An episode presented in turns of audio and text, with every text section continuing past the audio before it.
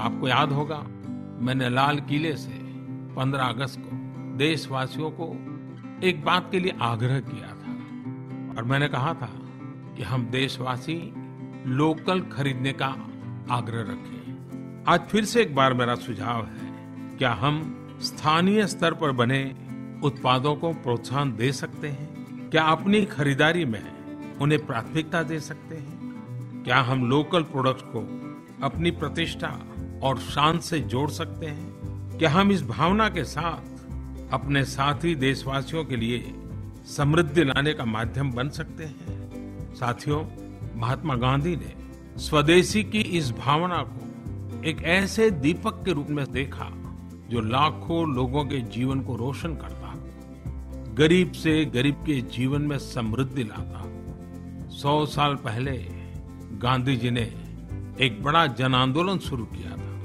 इसका एक लक्ष्य था भारतीय उत्पादों को प्रोत्साहित करना।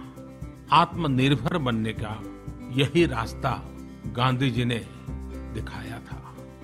2022 में हम हमारी आज़ादी के 75 साल पूरे करेंगे। जिस आज़ाद भारत में हम सांस ले रहे हैं, उस भारत को आज़ाद कराने के लिए लक्षावधि सपूतों ने बेटे बेटियों ने अनेक यातनाएँ सही अनेकों ने प्राण की आहुति दी है। लक्षावधि लोगों के त्याग, तपस्या, बलिदान के कारण जो आज़ादी मिली, जिस आज़ादी का आज हम भरपूर लाभ उठा रहे हैं। आज़ाद ज़िंदगी हम जी रहे हैं। और देश के लिए बन मिटने वाले, देश के लिए जीवन खपाने वाले, नामी, अनामी, अनगिनत लोग, शायद मुश्किल से हम बहुत कभी लोगों के नाम जानते होंगे। लेकिन उन्होंने बलिदान दिया कुछ सपनों को लेकर के, आज़ाद भारत के सपनों को लेकर के। समृद्ध, सुखी, संपन्न, आज़ाद भारत के लिए। मेरे प्यारे देशवासियों,